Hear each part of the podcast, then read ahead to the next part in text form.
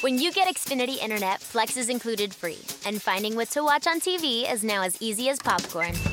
Show me my favorites. Yes, live soccer.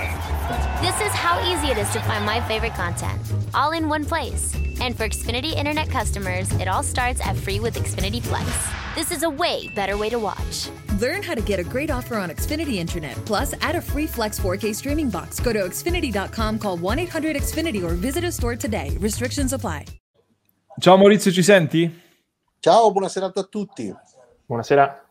Molto bene, abbiamo in collegamento Maurizio Pistocchi, ovviamente noto giornalista che i nostri ascoltatori tra l'altro stavano aspettando con, eh, con tante domande, erano curiosi appunto di, di, seguirci. Maurizio, io innanzitutto ti voglio ringraziare per la consueta disponibilità e per aver accettato il nostro invito, quindi grazie mille innanzitutto. Siete fortunati, oggi è vacanza e eh, quindi si può fare tutto. Eh, tra una partita e l'altra adesso sto cominciata la Champions, quindi do un'occhiata ma comunque va bene. Quando si può, molto volentieri. Quando...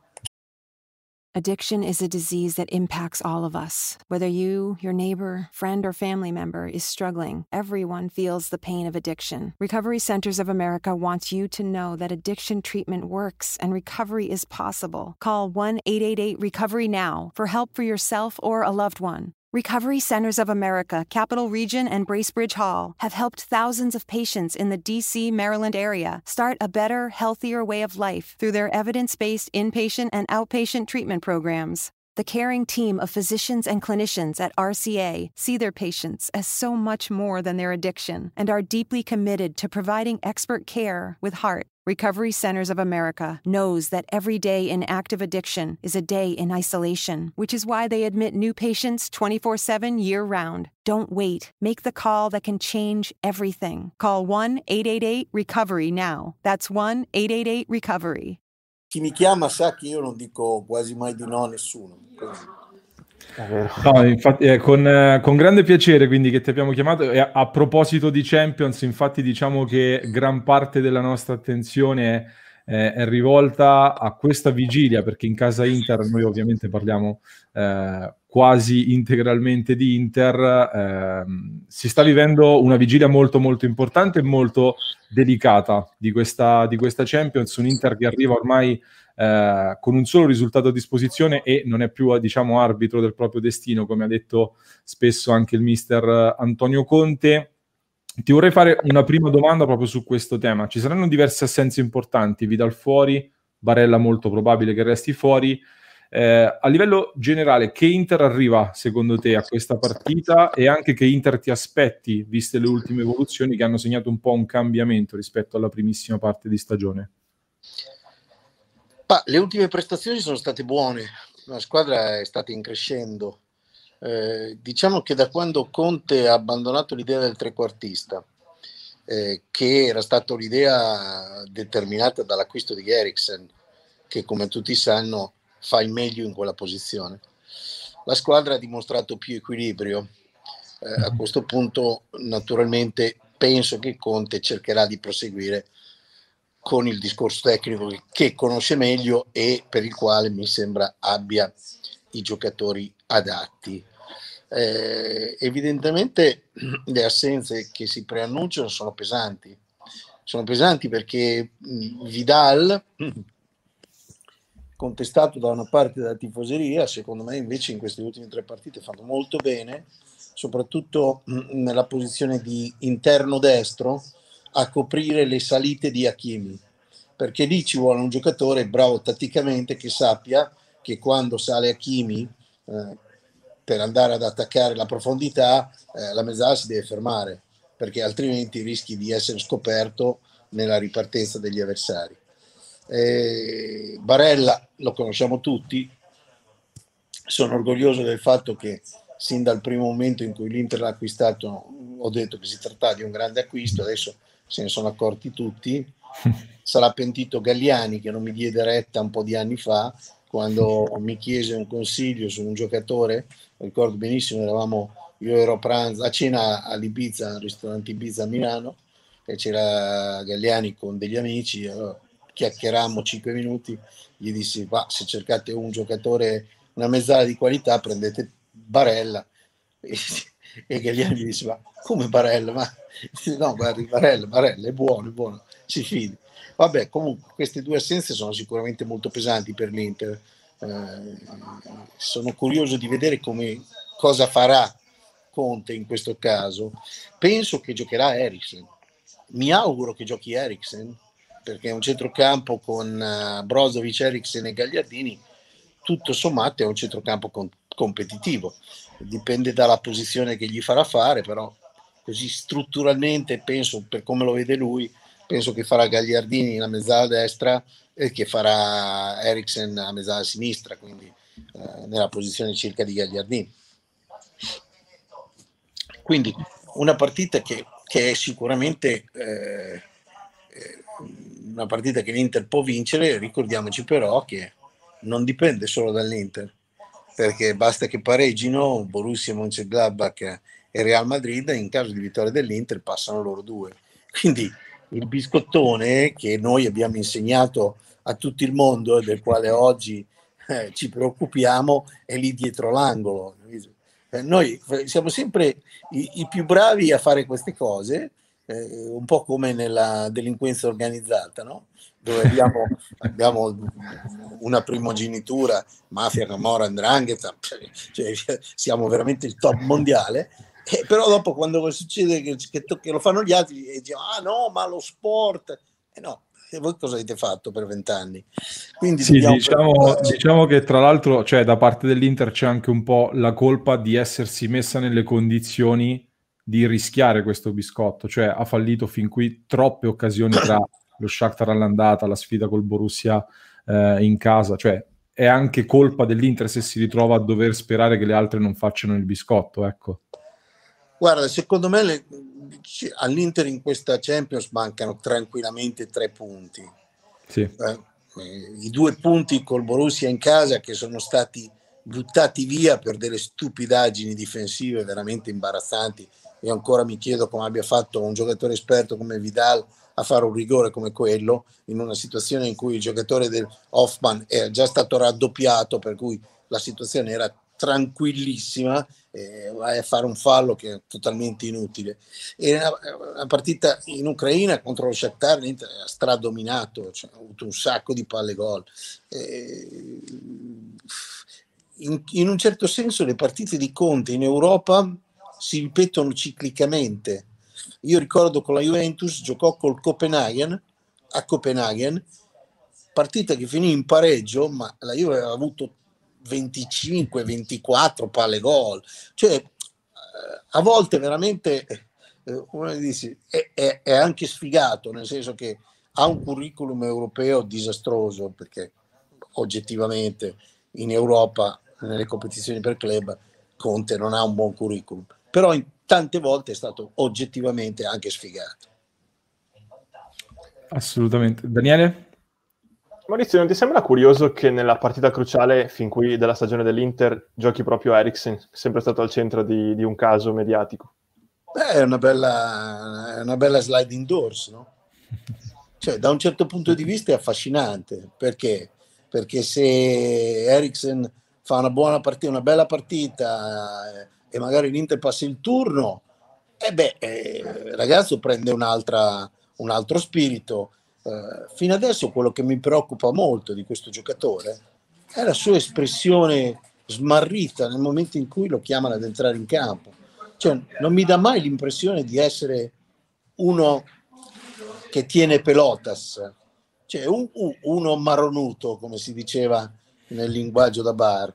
Eh, cioè, è sempre con questa aria da, da, da professore di disegno o di applicazioni tecniche cioè, in questa area, con la barbetta, te, te, lo immagini con gli occhialini che ti, ti, ti, fa lo schema e ti dice, lei, Pistocchi, questa, questa analisi del testo, come la vede? E, e, non, non, lo vedo mai con la, con la rabbia, col furore agonistico che hanno alcuni giocatori. Forse è un fatto caratteriale, lui è un nordico, è altrettanto vero che... Eh,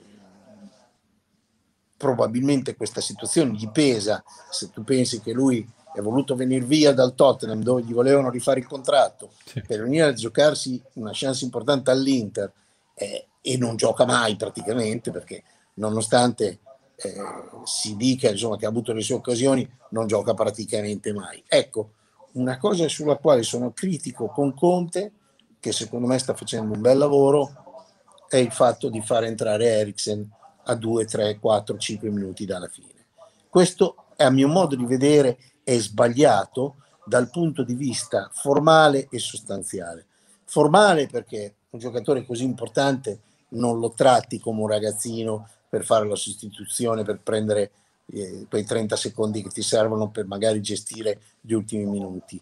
Sostanziale perché non so che cosa ti possa dare un giocatore così in, in così pochi minuti. Forse, forse ho pensato anche che nella testa di Antonio e del suo staff eh, quello che stanno facendo con Conte, con, scusate, con Eriksen, serva anche per eh, scatenare una reazione, no? Cioè adesso mm-hmm. mi hai rotto le balle, adesso basta trattarmi così, ti faccio vedere chi sono. Sono anche quelle situazioni nelle quali un allenatore che ha provato magari altre cose e non è riuscito ad ottenere un risultato, ci prova cerca di tirar fuori qualcosa di meglio. Insomma. Quindi, Ma tu... sì. Scusa, scusa. Vai, vai.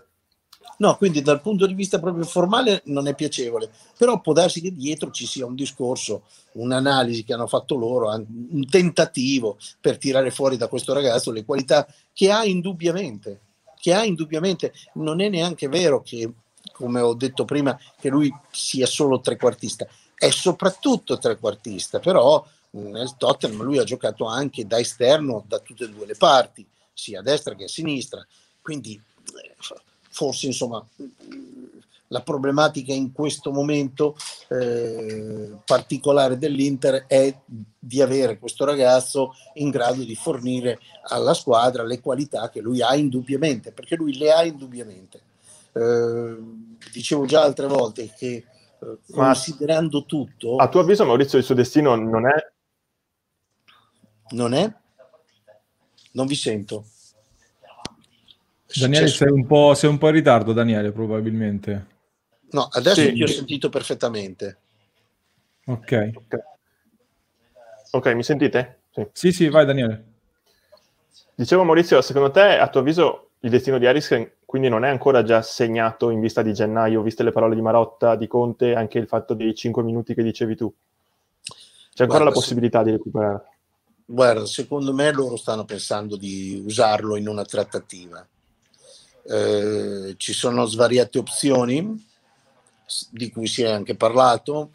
C'è un'opzione legata al Paris Saint-Germain, Paredes, è un giocatore che io conosco molto bene, che avevo consigliato tanti anni fa quando esordito nel Boca, giocava esterno d'attacco, un giocatore che ha un tiro fenomenale una gamba ed è stato impostato anche eh, in Italia da centrocampista, può giocare davanti alla difesa, è un giocatore che a me piace, che a me piace, che ha delle qualità notevoli. Eh, ci sono, so, altre opzioni.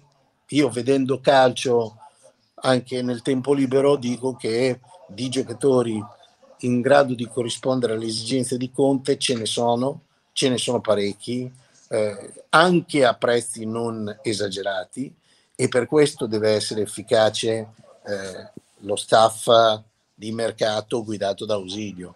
Cioè, mh, giocatori ci sono, giocatori ci sono e sono importanti. Uh, ieri guardavo Ajax Twente, eh, mhm. Gravenbeck, eh, Gravenbeck è un giocatore fenomenale in quella posizione, alto 1,90 m, ha una tecnica da brasiliano, eh, vede il gioco come pochi, eh, ha senso della posizione, è un giocatore ecce- eccezionale. Dici, uno mi ha detto, ah, bella forza, costa già 30 milioni, e allora 30 milioni per un 2002 di quella qualità sono soldi spesi benissimo.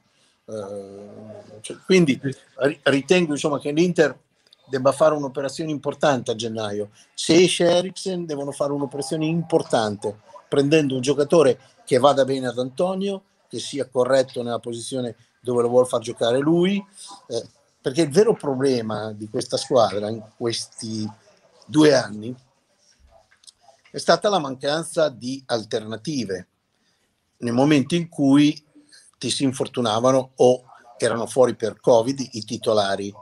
L'anno scorso, questo lo so per certo, a gennaio Conte disse con lo staff prendetemi che sì e Vidal e vinciamo lo scudetto. È arrivato Eriksen. Per quello lui si è stizzito. Eh, tutti quelli che hanno parlato della eh, ma perché se ne vuole andare, tutte, tutte stupidaggini, non c'entrano niente. Conte, da quello che so io, è il più motivato di tutti, vuole vincere anche perché vuole dimostrare ad Agnelli eh, che non ha buoni rapporti con lui, che il vero merito della ricostruzione della Juventus è il suo, vuole ricostruire l'Inter e vincere con l'Inter, ma per farlo giustamente pretende di avere dei giocatori che siano adatti alla sua idea di calcio. mi sembra un ragionamento logico, cioè non è che puoi chiedere a Conte, conoscendolo benissimo, che sai bene che è un ideologo, che ha un'idea di calcio particolare e che quello che lui vuole fare è, è ben, ben identificabile. Gli devi dare i giocatori giusti. Ecco Maurizio, a tal proposito, allora, ehm, stavo pensando più ad una considerazione tattica, però prima hai toccato un tema secondo me che è abbastanza scottante in questo momento tra i tifosi interisti.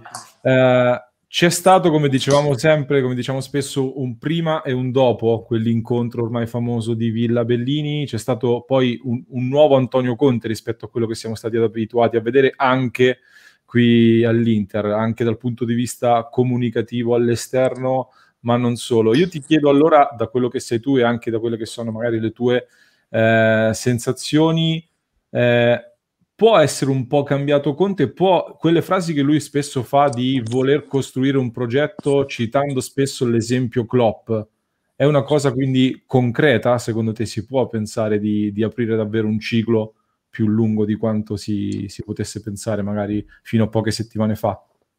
Guarda, secondo me Conte è eccezionalmente determinato, come ti ho detto mm-hmm. adesso, e l'atteggiamento è molto determinato, a mio modo di vedere, dal fatto che in quel famoso incontro di Villa Bellini a Conte è stato spiegato che causa la pandemia e causa le restrizioni che ci sono state anche in Cina per Suning, quello che lui si aspettava inizialmente e che era stato garantito da chi l'ha preso non si poteva fare.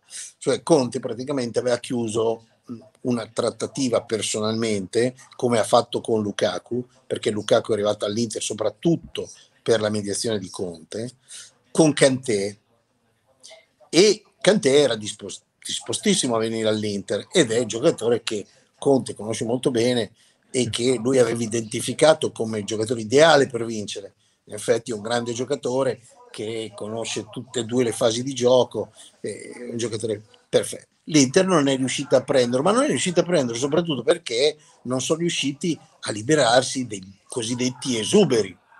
C'erano 3-4 giocatori che invece sono rimasti lì. Parlo di Nainggolan, parlo di Vessino, eh, i nomi li sapete, non c'è bisogno che ve li faccia. Sì. Quindi lui era seccato per questa cosa. Adesso lui ha capito che non, non può pretendere eh, in questo momento che la società faccia grandi sacrifici dal punto di vista economico, però ha dato delle indicazioni sicuramente per il mercato di gennaio, tiene sul chi vive la società con i discorsi che ha fatto anche recentemente, tipo eh, io voglio vincere, eccetera, eccetera, spero che tutti vogliamo la stessa cosa. Perché? Perché ha paura che alla fine queste cose che lui pensa che si possano fare non si realizzino. E, e quindi da quel punto di vista lì trovo che sia diciamo molto vicino a quelle che sono le ambizioni della tifoseria la quale tifoseria, a mio modo di vedere, è troppo ondivaga nelle sue valutazioni. Cioè, non è possibile che un giorno Conte sia un grande allenatore, un giorno diventa un brocco, un giorno il progetto va portato avanti, il giorno dopo no. Cioè, è un problema determinato quasi sempre dal comportamento della stampa, no? dell'informazione, che avvalora continuamente la tesi che se non vinci sei un brocco, non capisci niente, se invece eh, vinci sei un genio. Non è così, non è così. Eh, ci sono situazioni nelle quali eh, magari una squadra non vince, però ha giocato un buon football. Parlavo oggi in una polemica con gli amici del Milan. Eh, io non sono entusiasta del gioco di Pioli, però dico, questa squadra in questo momento è molto migliorata. Però quando li ho visti per esempio a Napoli, il Napoli ha avuto il 63% del possesso palla, ha fatto più tiri in porta, ha colpito traverse, ha parate di Donnarumma, alla fine dici, vedi la partita e dici, beh, il Napoli ha giocato meglio.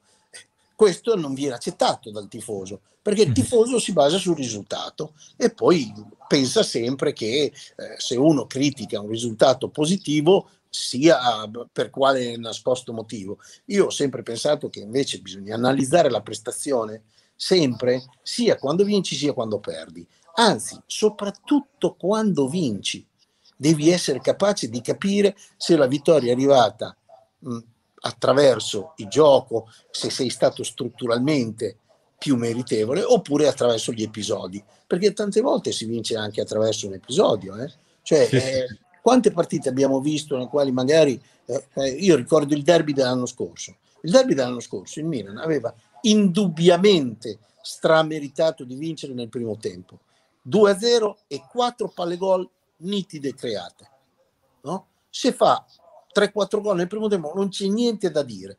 Nel secondo tempo hanno preso 4 gol uno dopo l'altro e non si sono neanche accorti praticamente. Però avevano fatto un bel derby, nel primo tempo specialmente. Cioè, eh, questo dobbiamo cercare di insegnare, insegnare è una parola grossa, di abituare a capire i tifosi, anche della, dell'Inter, che eh, c'è modo e modo per arrivare al risultato, si può vincere in tanti modi, eh, però è chiaro che se tu hai, come ha l'Inter adesso, predominio del gioco offensivo, predominio del possesso palla, predominio dei tiri in porta, predominio delle occasioni da gol, prima o poi vinci. Cioè, sì, e questo è, questo è quello che dicevamo quando, quando, i risultati magari non arrivavano, però noi sottolineavamo, come poi diceva anche giustamente il mister Antonio Conte, c'erano degli step di crescita che erano sotto gli occhi di tutti, che magari eh, quando si è vinto con la Fiorentina la prima giornata si è preso magari con forse un po' troppo di entusiasmo anche l'aver segnato tanti gol, lo stesso col Benevento,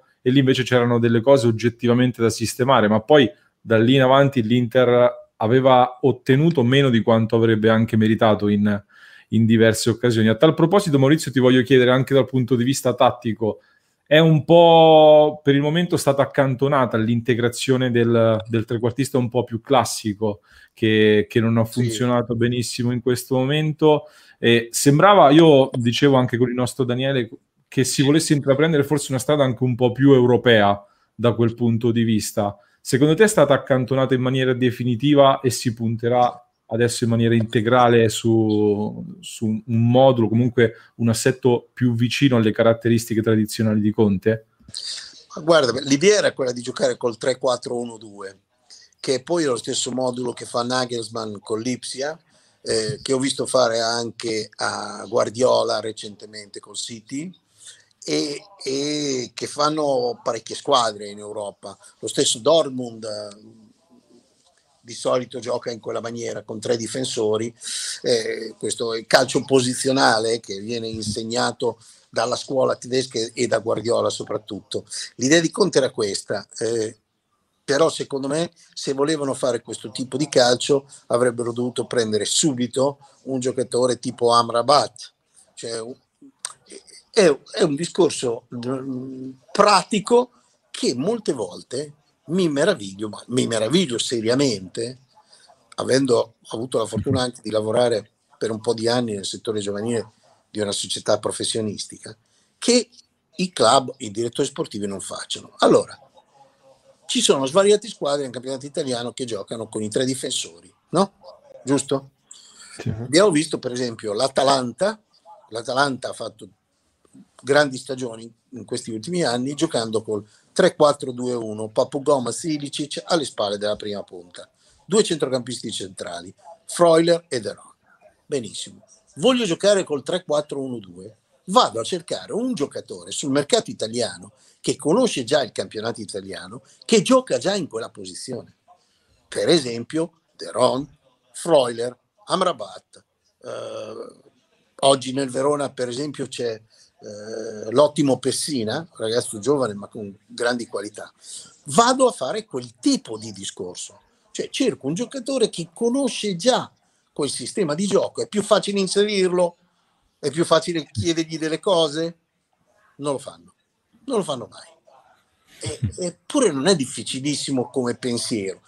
Invece voglio giocare col 3-5-2, col 3-5-2 il centrale dei tre centrocampisti, quello che in, in Argentina chiamano trinco o, o volante i brasiliani, deve essere un giocatore essenzialmente molto tattico, che sa rubare la palla, che sa gestire il pallone in spazi sia brevi che, che lunghi, gioco corto e gioco lungo, quindi serve un giocatore che abbia anche delle qualità tecniche notevoli.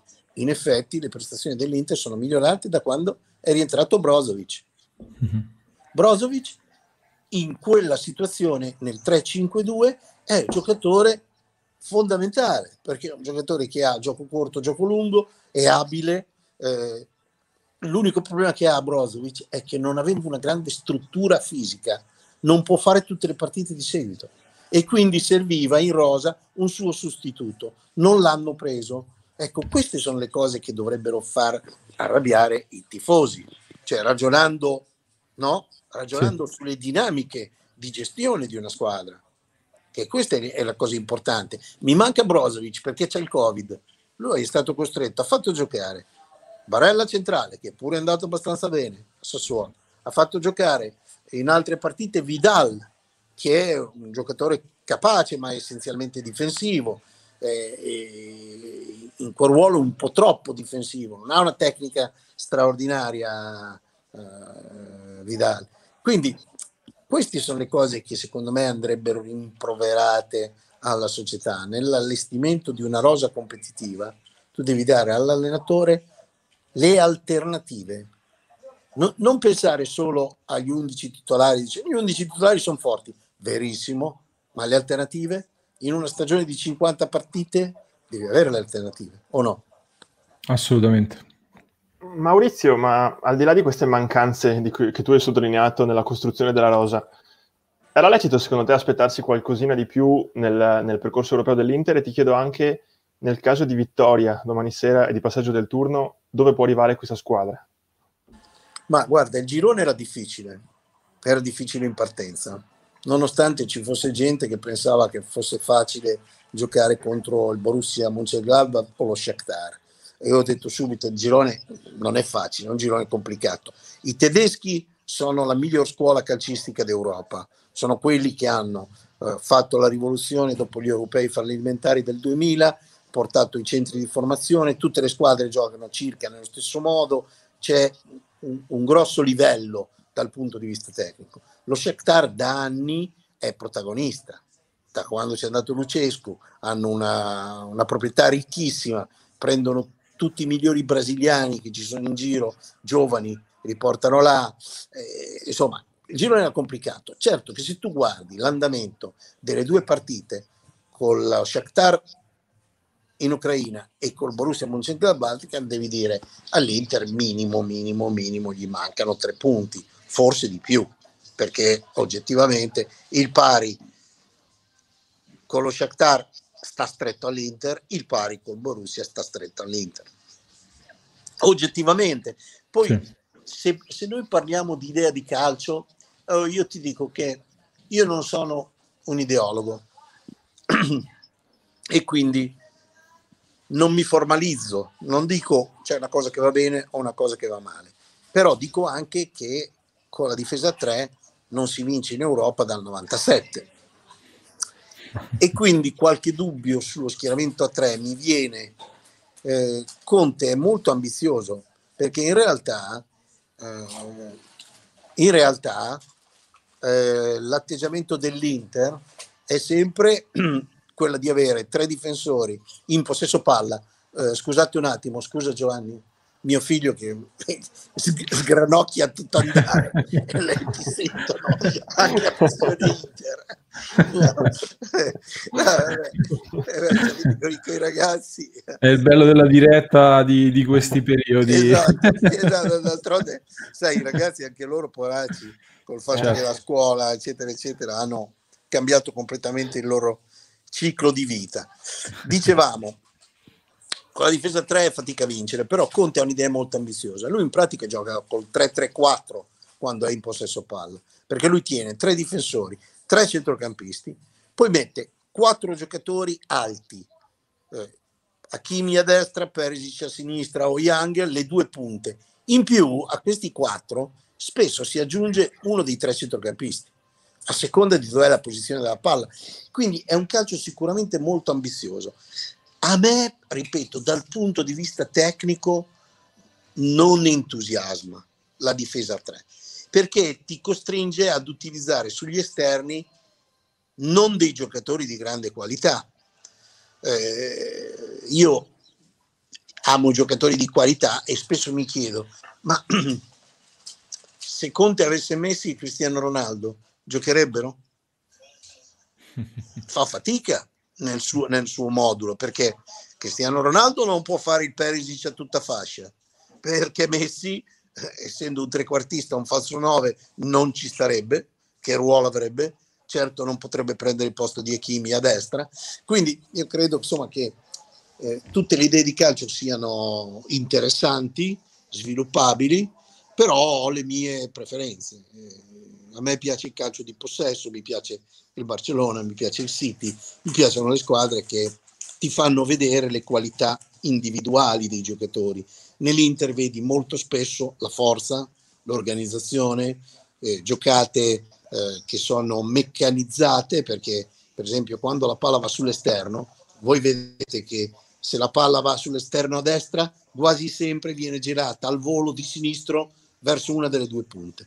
Cioè, sono tutte giocate preparate in allenamento, però un po' più di spazio alla fantasia, alla qualità individuale, eh, vedere dei giocatori. Io quando vedo eh, giocare eh, il Barcellona, no? dove tu vedi che ci sono dei giocatori che ti puntano, Dembélé, eh, questi giocatori con grande tecnica che, che fanno gli, unico, gli, uno contro uno. Mi diverte, cioè, mi piace vedere quel calcio lì perché è un po' il ritorno al calcio dei Menigna de Rua, cioè il calcio brasiliano dove sono nati Pelé, eh, dove sono nati Ronaldo, tutti i grandi campioni. Cioè, la tecnica, la tecnica, l'uno contro uno, dri- il dribbling, eh, tutte cose che eh, insomma fanno parte dello spettacolo e del fascino del calcio. Eh, noi adesso negli ultimi 15 giorni abbiamo visto, non so, io forse 150 volte il gol di Maradona all'Inghilterra. No? Abbiamo visto in televisione in tutti gli aspetti. Ecco, è questo che la gente vuole vedere. Queste cose Messi, Maradona, eh, Mbappé, Neymar, questi grandi giocatori. Eh, eh, mi tocca chiedermelo ogni tanto e dirmi, eh, ho paura insomma, che con, con, Conte si veda di più l'organizzazione, eh, la forza, fai fatica a vedere la tecnica pura, no? La fantasia anche, un po' fuori dalla gabbia sì, è un po', tattica. Sì, lui, lui, fa un calcio molto solido, un calcio molto pragmatico, eh, dove ci sono dei valori sicuramente, no? Però è altrettanto vero che un, qualche domanda sulla reale potenzialità di questo calcio, cioè, l'ho detto già altre volte, anche con voi. Io quando guardo una squadra e, e vedo come gioca e mi domando sempre, ma con questa idea di calcio puoi vincere? Puoi arrivare a vincere la Champions? Puoi arrivare a vincere... Sai, anche una grande qualità degli allenatori è quella di quelli vincenti, è quella di non essere troppo fissati con un'idea sola. Vi ricordate José Mourinho? Quando Mourinho arrivò all'Inter, lui aveva sempre giocato nella sua vita col 4-3-3 e volle a tutti i costi Quaresma per il 4-3-3. L'anno dopo, quando si è accorto che la squadra non funzionava, passò al 4-2-3-1 con Tiago Motte cambiasse in mezzo e To, Pandev, Schneider e Milito e ha vinto tutto. E questo dimostra che le intuizioni, eh, il, il, cogliere all'interno di uno schema prefissato la variabile che ti può portare a dei successi, come fece Mazzone con Pirlo, messo da trequartista a regista davanti alla difesa, eh, scelta poi avvallata anche da Carlo Ancelotti al Milan. Insomma, non tutto può essere nel calcio pragmatismo, bisogna lasciare anche uno spazio alla improvvisazione e alla lettura di situazioni che non avevi previsto, credo. Sì, sì, sì. Sono... Daniele, vai. Scusa. Maurizio, lasciamo un attimo la Champions League solo per chiederti, il Milan lo vedi attrezzato per lottare fino alla fine nella lotta scudetto e quali sono le tue candidate, Juventus e Inter e appunto Milan? Dunque, il Milan è diventato una squadra solida, si difendono bene e sfruttano al 100% quasi tutte le occasioni che si procurano. Rispetto a quel famoso Atalanta Milan 5-0 hanno cambiato sei, titolo- sei titolari, non è poco, sei titolari e anche disposizione. I tifosi milanisti eh, dimenticano che eh, il sottoscritto ha sempre detto che quella squadra col 4-3-3 aveva bruciato troppi numeri 9 che doveva tornare a giocare in una maniera diversa.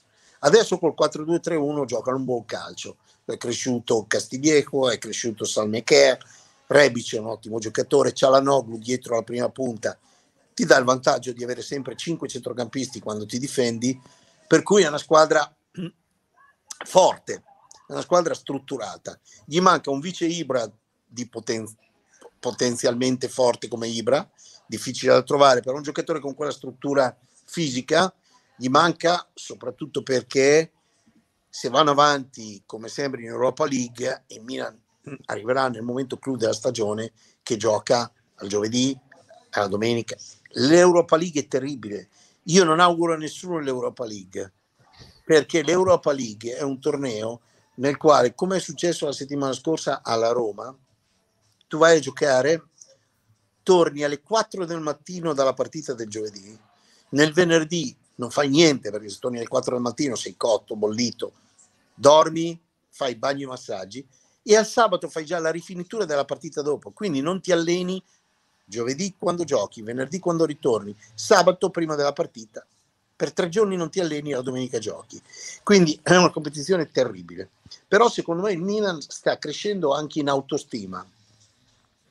È una squadra che sta prendendo convinzione e, ripeto, eh, più che Pioli, ha dei buoni giocatori. È stato bravo Maldini, è stato bravo Massara. Hanno preso dei giocatori che messi nei posti giusti funzionano.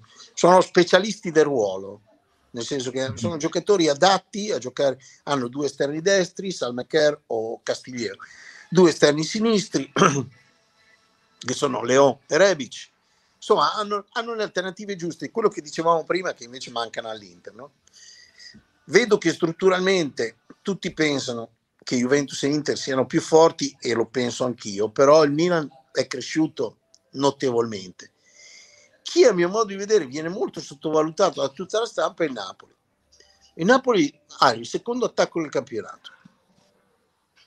La difesa si sta comportando molto bene, ha tre punti in meno che sono quelli determinati dal famoso Juventus Napoli e soprattutto è una squadra che ha molta qualità perché Gattuso ha fatto una scelta quest'anno che è, è, la più interessante dal punto di vista tecnico, cioè in un campionato nel quale quasi tutti scelgono giocatori molto bravi a fare la fase difensiva, Conte compreso, lui gioca con sei giocatori offensivi. Mm-hmm. E quindi è una scelta che va apprezzata, va in una direzione che è quella di vedere un calcio più offensivo. Ecco, secondo me queste quattro squadre se lo giocano fino alla fine molto dipenderà anche come sempre dagli arbitri e dagli episodi. E questi, questi, vanno sempre conteggiati perché fanno parte eh, determinante della partita, ovviamente, anche se spesso certo. in questo momento abbiamo sentito dire quando magari l'Inter uh, perdeva, molti tifosi ci dicevano non parliamo dell'arbitro perché abbiamo perso, pareggiato, non abbiamo giocato bene. In realtà se l'episodio Addiction is a disease that impacts all of us. Whether you, your neighbor, friend, or family member is struggling, everyone feels the pain of addiction. Recovery Centers of America wants you to know that addiction treatment works and recovery is possible. Call 1 888 Recovery Now for help for yourself or a loved one. Recovery Centers of America, Capital Region, and Bracebridge Hall have helped thousands of patients in the DC, Maryland area start a better, healthier way of life through their evidence based inpatient and outpatient treatment programs. The caring team of physicians and clinicians at RCA see their patients as so much more than their addiction and are deeply committed to providing expert care with heart. Recovery Centers of America knows that every day in active addiction is a day in isolation, which is why they admit new patients 24 7 year round. Don't wait. Make the call that can change everything. Call 1 888 Recovery now. That's 1 888 Recovery. If you're struggling with alcohol or drugs, Recovery Centers of America can help. RCA's local inpatient and outpatient programs are founded on science and delivered with heart from an expert caring team who will inspire and guide you every step of the way. Call 1 888 Recovery now to speak with a treatment advisor. At RCA, you'll be in a community that builds connections and fosters support from peers and RCA's team of medical professionals and recovery support specialists. At RCA's state of the art campuses, outside of DC and on the eastern shore of Maryland. They tailor your treatment to you and also offer specialized programs for patients with history of trauma, for patients who have achieved recovery but are experiencing a relapse, for young adults, adults 50 years and older, and for LGBTQ plus patients who wish to seek treatment without worry of stigmas. RCA answers the phone and accepts patients 24/7, and because it's local and in network with insurance providers, treatment is affordable and accessible. Don't wait. Call 1-888 recovery today. C'è quello inevitabilmente decisivo, così come una giocata di un grande attaccante o, o di un grande portiere. L'episodio Maurizio... arbitrale è decisivo quando giochi male. è inutile volerci girare attorno. Tante volte vedi una squadra che non gioca bene, no? Uh-huh. Partita sarebbe da pareggio, c'è un episodio arbitrale, la partita la vinci. L'episodio non c'è, la partita la pareggi meno 2. Eh sì. Maurizio, io uh, ok, ho un attimo perso la connessione, però ti ringrazio Maurizio per essere stato con noi di nuovo. Ti liberiamo, vista la tua grande disponibilità. Grazie ancora comunque. E se non ci sentiamo, buon Natale, vi faccio vedere l'albero, buon Natale a tutti, a tutti i tifosi di tutte le squadre del mondo e in questo caso ai tifosi dell'Inter. E speriamo di poterlo vivere anche con una situazione in, in miglioramento, diciamo così, Maurizio. Speriamo, Quindi... speriamo. Ho qualche dubbio, ma speriamo. Assolutamente. Ricambio gli auguri da parte di tutta la nostra redazione, come sempre super disponibile e grazie ancora, quindi buona serata. Grazie a voi.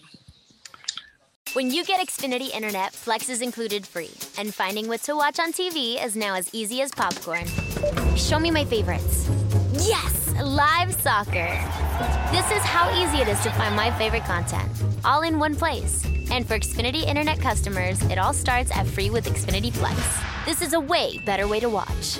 Learn how to get a great offer on Xfinity Internet. Plus, add a free Flex 4K streaming box. Go to Xfinity.com, call 1 800 Xfinity, or visit a store today. Restrictions apply. Pop quiz. What's 80% air, soft where you want it, firm where you need it, made in a lab, and breathes? The GelFlex Grid. And only Purple mattresses have it. It's a super stretchy, ultra squishy material that adapts and flexes around pressure points and doesn't retain heat. Purple mattresses cradle, support, and soothe, giving you the best night's sleep ever. And right now, get a free set of sheets and a pillow with the purchase of select Purple mattresses at purple.com slash sleep in. Terms apply.